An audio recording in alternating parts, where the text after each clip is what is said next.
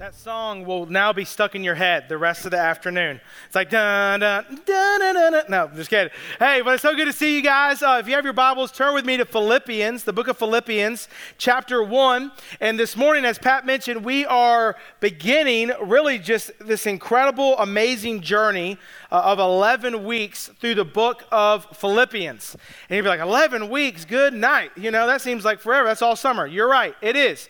But um, as a church, we believe in really studying uh, the Word of God. And while there are times that we have more topical uh, message series, this is not one of them.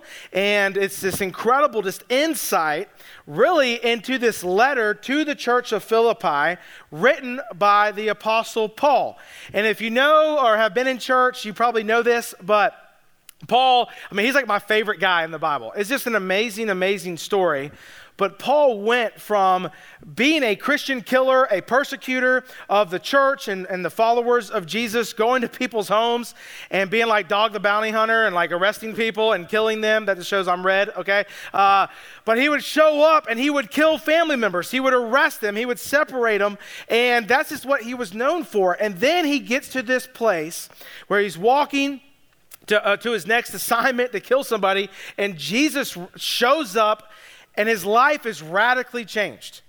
That he encounters Jesus, this guy that he, um, he, he, doesn't care for, and, and the, the people that you know associate themselves with Jesus, he's killing. Jesus shows up, and I love this in total Jesus fashion, says, Paul, why are you persecuting me? This just calls him out. And um, it's, it's an incredible, amazing story, but you should go read it. But Paul gives his life and becomes a follower of Jesus. So he goes from someone who hates Jesus and hates Christians to following Jesus, and then goes on, takes it a step further to become really the first Christian missionary. So that's an amazing, amazing story.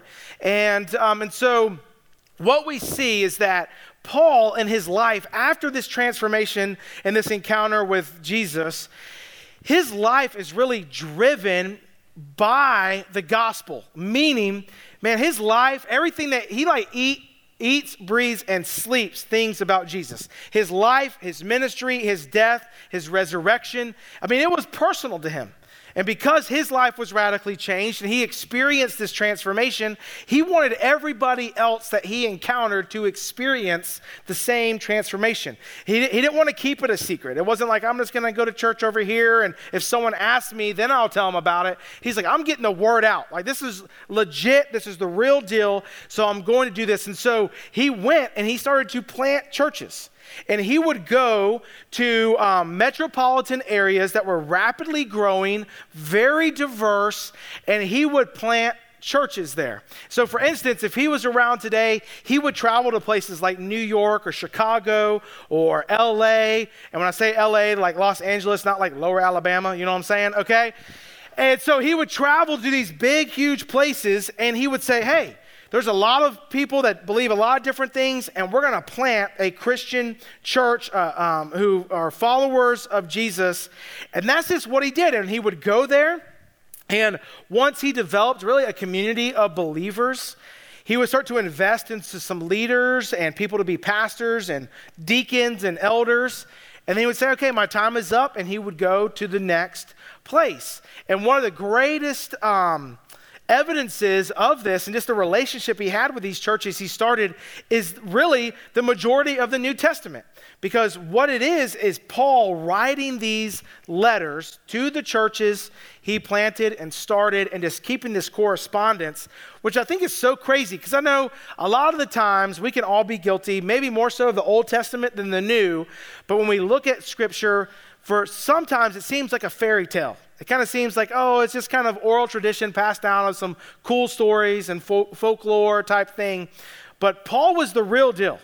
And we have this historical evidence and archaeological evidence of these letters that he wrote to these churches to just keep in touch with them and, and staying in contact. So you have, like the book of Corinthians, is Paul writing to the church of Corinth. Or Ephesians. He's writing to the book or to the church of um, Ephesus. Book of Romans, you know, he's writing to the church of Rome. And so he's, he's doing all these things. And we come to the, the book of Philippians, this letter to the church of Philippi. And if you were to stack all these letters by Paul to all these churches kind of side by side, you would see one glaring difference in the book of Philippians. And what it is, is it is exclusively um, in light of the other ones, not about just correction and rebuke. This is what I mean by this. If you look at Corinthians, Ephesians, uh, even Romans, it is Paul really giving a lot, it's really informative in theology, but the reason it is is because he's correcting the churches. There is some jacked up stuff happening in the churches of those letters, and so he's saying, hey, don't do this. You need to start doing this. Stop doing this. Start doing this. Hey, that's wrong. That needs to get out of the church. You're all jacked up in your theology and all this other stuff. That the culture, the culture infiltrated the church, and he's tra- trying to change that. But when you get to this letter to the church of Philippi, it's really the exact opposite, because the church of Philippi is doing what they're supposed to be doing, and they are moving the gospel forward. That's why we call this series Forward. It is Paul's intent when he started this hey, we want to see people come to know and follow Jesus, and the church is doing that.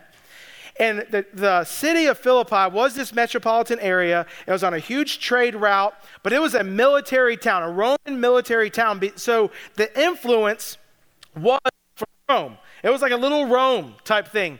And so Paul wasn't originally planning on going to Philippi, and I think the context of this is important for us to know and let it come to life. He wasn't originally planning on traveling there, but um, God showed up. He had this vision and he said, Hey, you know, we need to go there. So Paul gets his posse. He gets Luke, all right? Uh, we know the gospel of Luke. He's this physician. He brings him, he brings a guy by the name of Silas, and then this guy named Timothy, who was like Paul's like understudy, his protege, kind of apprentice. And he packs him up. They go, they get on a boat and they sail to Philippi. They get there, and as you can imagine, being this really busy, fast paced city, they show up, and it is so densely uh, influenced by uh, the Roman Empire that what Paul would usually do when he go to these cities, if you're following along with me, he would go and he would find like a small little niche of some Jewish leaders, and he would kind of say, hey, I'm going to stay at your house for however long it takes, and they'd say they just have that kind of culture. Yeah, come on in, do your thing, and and he would do that. Well, when he gets to Philippi, it's so densely Roman influenced that he can't find anybody. He can't find any Jews to stay with, and he's kind of like, okay, well, there's not even like a house of worship or a house of prayer or anything. And so, what's funny is we see this in Acts 16, and I, I want you to read it. It's an incredible story. Paul and Silas and Timothy, they get to the river there in Philippi, huge trade route, and they really stumble upon like a women's Bible study, all right?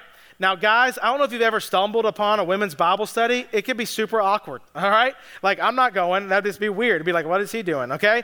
But Paul and his, and his, his team show up and they meet this businesswoman named Lydia, all right? Now, Lydia is this businesswoman. She's kind of a fashionita, okay? She has her own business. She's, she has to be successful because she has a house in Philippi and it was not cheap, okay?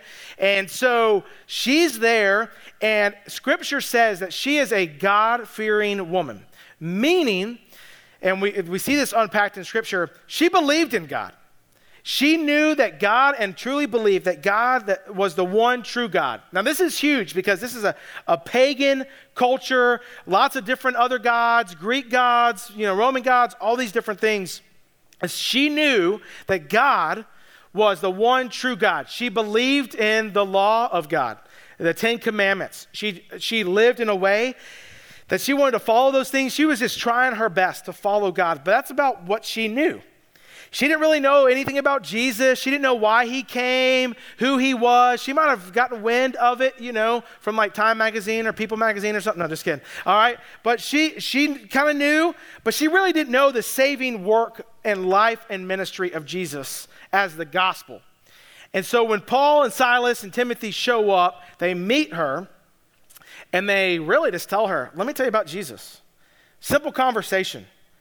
And she gives her life as a follower of Jesus. And really, from that lady, the church of Philippi is born. Now, there's a couple other instances. We don't have enough time to get into it, and maybe we'll unpack it as the series progresses.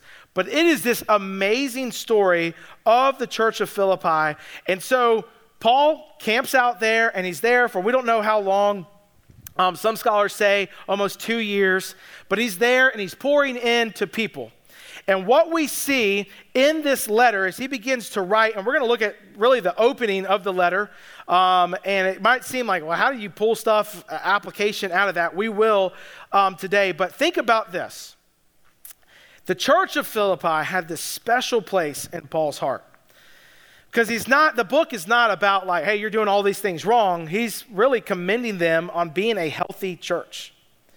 He's commending them on, as believers, where they stand in their walk and relationship with God. And he's celebrating that, he's highlighting that, and saying, keep, keep it going. What you're doing is right, keep it up. And he, because of that, man, there's like this special place in his heart. We're going to see this this morning in his heart that he's like, man, I just love you guys. I just love you guys. And I'm going to tell you, okay, I'm just, I didn't say this to the first service because I like you guys better, but um, no, just kidding. But like when I was studying this, let me just be transparent with you. And I'm not just saying this. Man, I love this place. And as I'm looking at Paul's affection for the church, I want you to know as well, man, I'm so thankful that I get to be on this journey trying to follow Jesus to the best of our ability together. Man, you guys are awesome.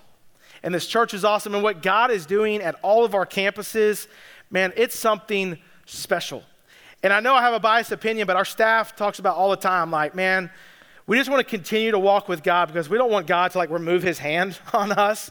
Like what God is doing is so special. And I in a lot of ways I feel like Paul. I feel like, man, God is just doing stuff in your life, and I'm so thankful that you're a part of this. And that was Paul's heart. He loved them. Was it perfect? No. And he talks about some things that need to be corrected, but ultimately, the book of uh, Philippians is all about him, just his joy and his satisfaction, how proud of his church that he started is. And he starts to talk about these things so much so that when he writes this, Paul is in a Roman jail cell. Think about this suffering. And he's like, you know what, man, I love them so much, I'm going to write them a letter. I'm just going to write them a letter and I'm going to say, man, you guys rock. That's really what it is. And so let's read this letter, how he opens um, up this, and really this, this is probably uh, part of a series of letters, but Paul writes this, he opens up this way. Think about it as if you and I were to write a letter, you, we would put dear so and so. We kind of lost the art of handwritten notes in some regards. It's like, I'll text you, okay? Um, but he's writing this letter, and this is how it starts. Chapter 1, verse 1. And I'm just going to kind of walk through this. I'll, I'll commentate a little bit through it. But he says this Paul and Timothy, servants of Christ Jesus, to all the saints in Christ Jesus who are at Philippi, with the overseers and the deacons, grace to you and peace from God, our Father and the Lord Jesus Christ. So he's pretty much saying, hey, this is Paul and Timothy writing to you, uh, to all the leaders, the believers, the saints in, in the church of Philippi, the elders, the deacons. Hope, hope everything's going well. Grace to you. And then he says this, verse 3 I thank my God in all my remembrance of you, always in every prayer of mine, for you all making my prayer with joy. Think about this. He's saying, Hey, I think about you guys all the time. And when I think about you and I pray for you, man, I'm just filled with joy. Man, I, like, I want to be that church.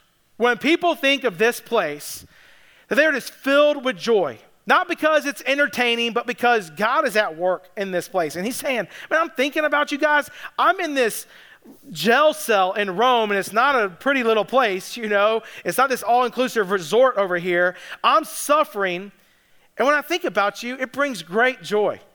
It brings great joy. When I pray for you, it's bringing this joy into my life. And then he says, This is why it's joyful. Verse 5 Because of your partnership in the gospel from the first day until now. So he's like, You know why I'm joyful? Sure, y'all are great people. You make me laugh. You, you're always welcoming me, all that kind of stuff. He says, What makes, what brings me joy is that from day one, we were on the same mission together. We are in partnership with the gospel from day one until now. Man, you're doing things to advance the kingdom of God, to move the gospel forward. It's bringing me great joy um, for that. Verse 6 And I am sure of this that he who began a good work in you, so that's God, who began a good work in you, will bring it to completion at the day of Jesus Christ. So, God, who stirred up and started this church from this businesswoman Lydia and a couple guys and Paul, who started this church, what he's doing and the work that he's creating, he's going to bring it to completion.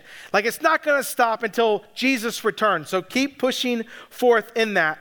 And then he says, It's right for me to feel this way about you all because I hold you in my heart. For you are all partakers with me of grace. You're believers, he's saying.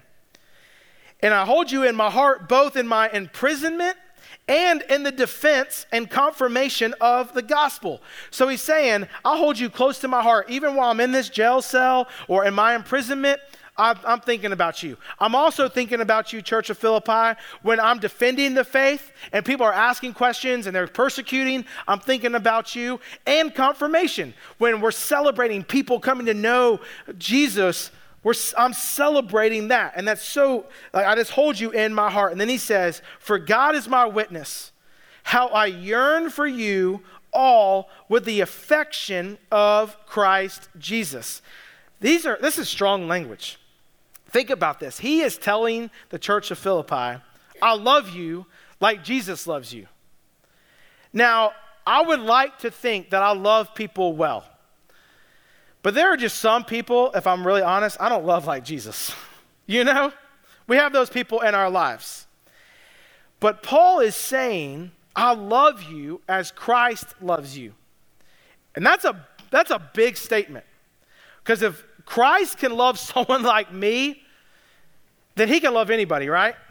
And so Paul is saying, i love you like Jesus loves you. Like, here is Jesus's and God's love out here, and I'm going to love you the same way. Big statement. So he's opening up the letter this way, and he says this. He goes into his prayer for the church of Philippi. He says, And it is my prayer that your love may abound more and more with knowledge and all discernment, so that you may approve what is excellent, and so be pure and blameless for the day of Christ, filled with the fruit of righteousness that comes through Jesus Christ to the glory and praise of God. Now, man, what an introduction to a letter, right? So next time you like send a, a, note to your grandma, all right, start it out this way and just see what happens, okay? No, but uh, man, it is heavy burden, but you can just see it's just flowing out this affection that Paul has for the church of Philippi, and he loves them and he cares for them, and he's praying really two main things. This is where the application hits.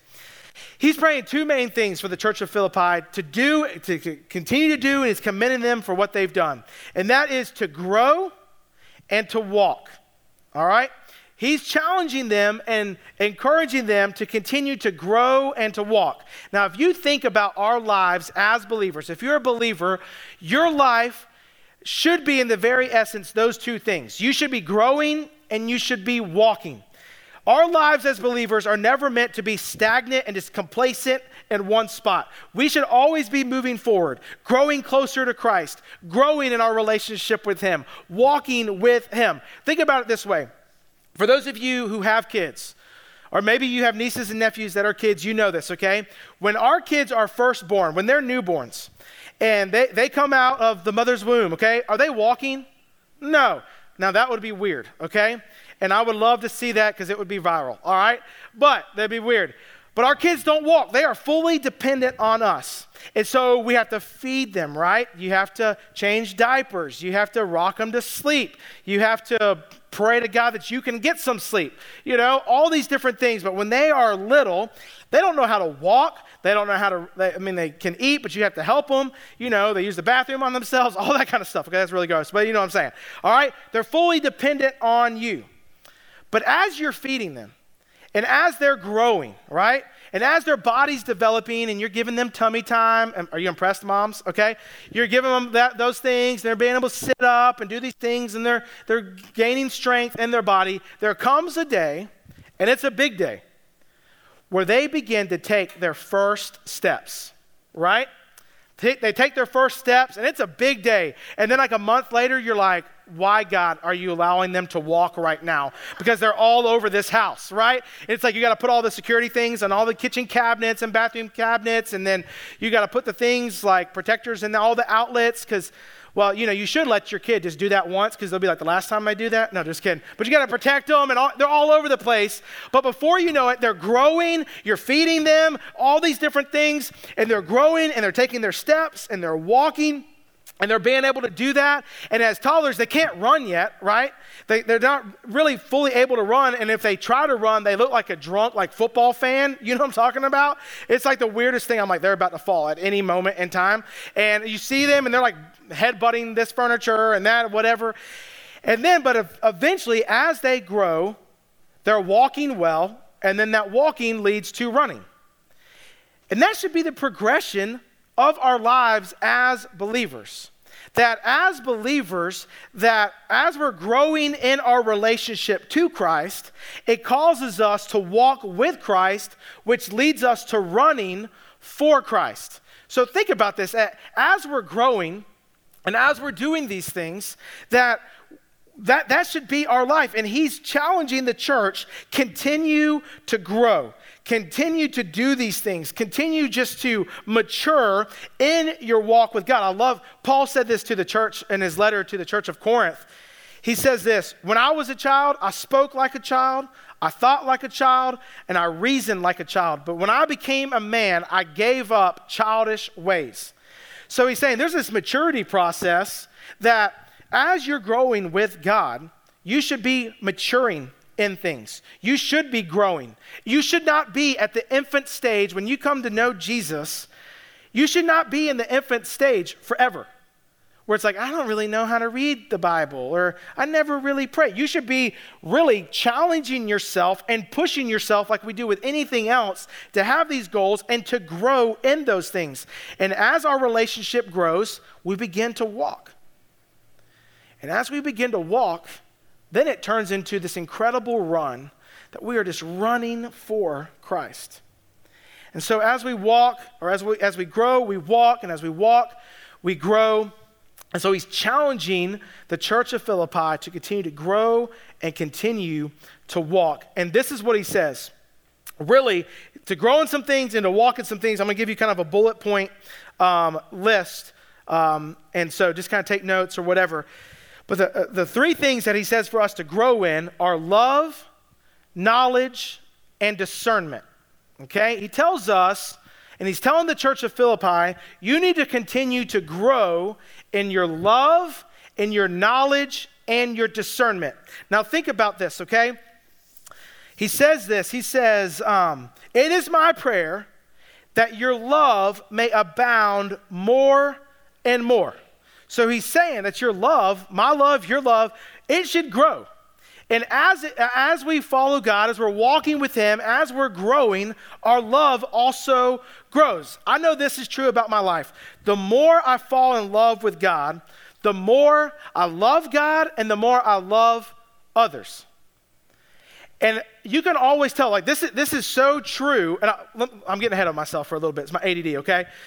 Think about this. So Paul writes this to the church of Ephesus, and I think this is so well because you see the you see the parallels and, and some of this. But Paul writes this to the church of Ephesus in Ephesians chapter 3, verses 17 through 19. It'll be on the screens. He says, So that Christ may dwell in your hearts through faith. So that's this relationship, that's growing, right? Christ is dwelling in your hearts, that you, being rooted and grounded in love, so, as a believer, we should be rooted and grounded in love. That's what he's saying. May have the strength to comprehend, so to make sense with all the saints, all the other believers, to be able to comprehend what is the breadth and the length and the height and the depth, and to know the love of Christ that surpasses knowledge that you may be filled with all the fullness of God. Now, if a goal of a believer is to be full of God, right? So we see this, it really starts with this principle of love. That, that we should have the strength to understand the breadth, the length, the height, and the depth, and to know the love of Christ that surpasses knowledge. So when I read that, what I hear Paul saying to the church of Ephesus in this, in this instance is he is saying, you can know everything that you want to know, but what's more important is the love that's in you. And so, really, your maturity in Christ is not marked by what you know, but instead how you love. Think about this a mature Christian loves well. An immature Christian doesn't love well. They're all about themselves. They're, you, you, I mean, we've all experienced it. We see people that say, I love Jesus. I go to my, I, this is my church that I go to. But you know what? You're an idiot. You think that way, you believe that way, you vote that way, whatever the case may be. You're, I, I can't believe, you call yourself a Christian, there's no way. We start pointing fingers and we don't love well. I talked about this a little bit last week that we should be loving our neighbors. That doesn't mean that you agree with them where they stand on anything, doesn't mean that you're condoning behavior or whatever the case may be, but we should love people well. We should be known for our love. You can disagree and still love people. That's called family, okay? So, um, but anyway, you know what I'm saying? You can just love well. And he's saying, hey, Church of Philippi, let your love just expound over and over and let it grow more and more. And then he says, knowledge and discernment.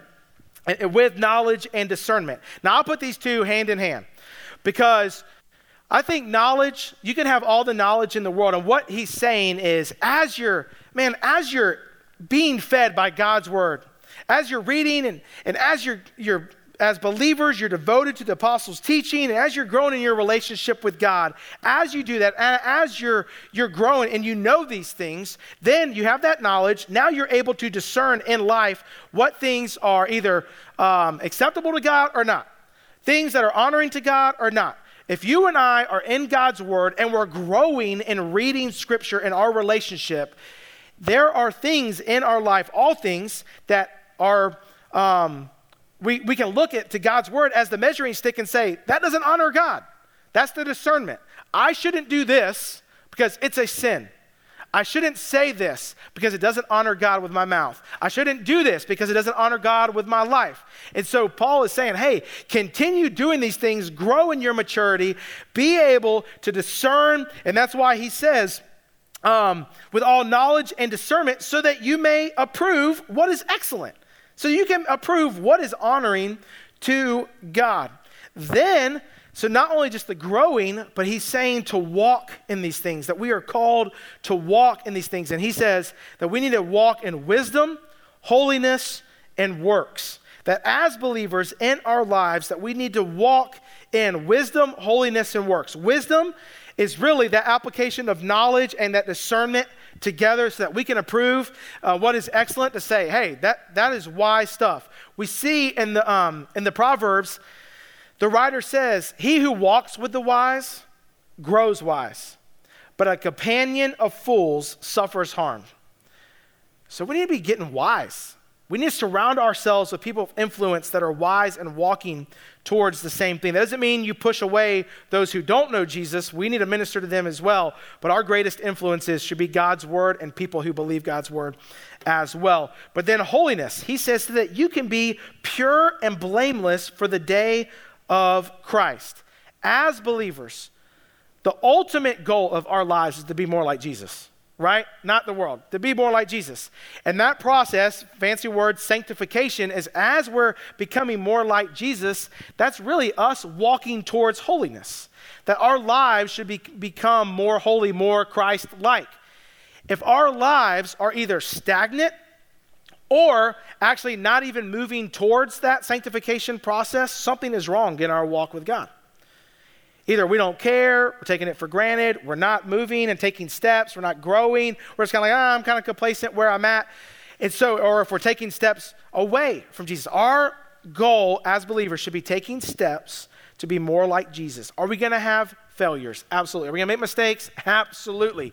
But it should be taking those steps of holiness to God so that we can be pure and blameless for the day of Christ up until Christ returns. And then verse 11, he says, filled with the fruit of righteousness.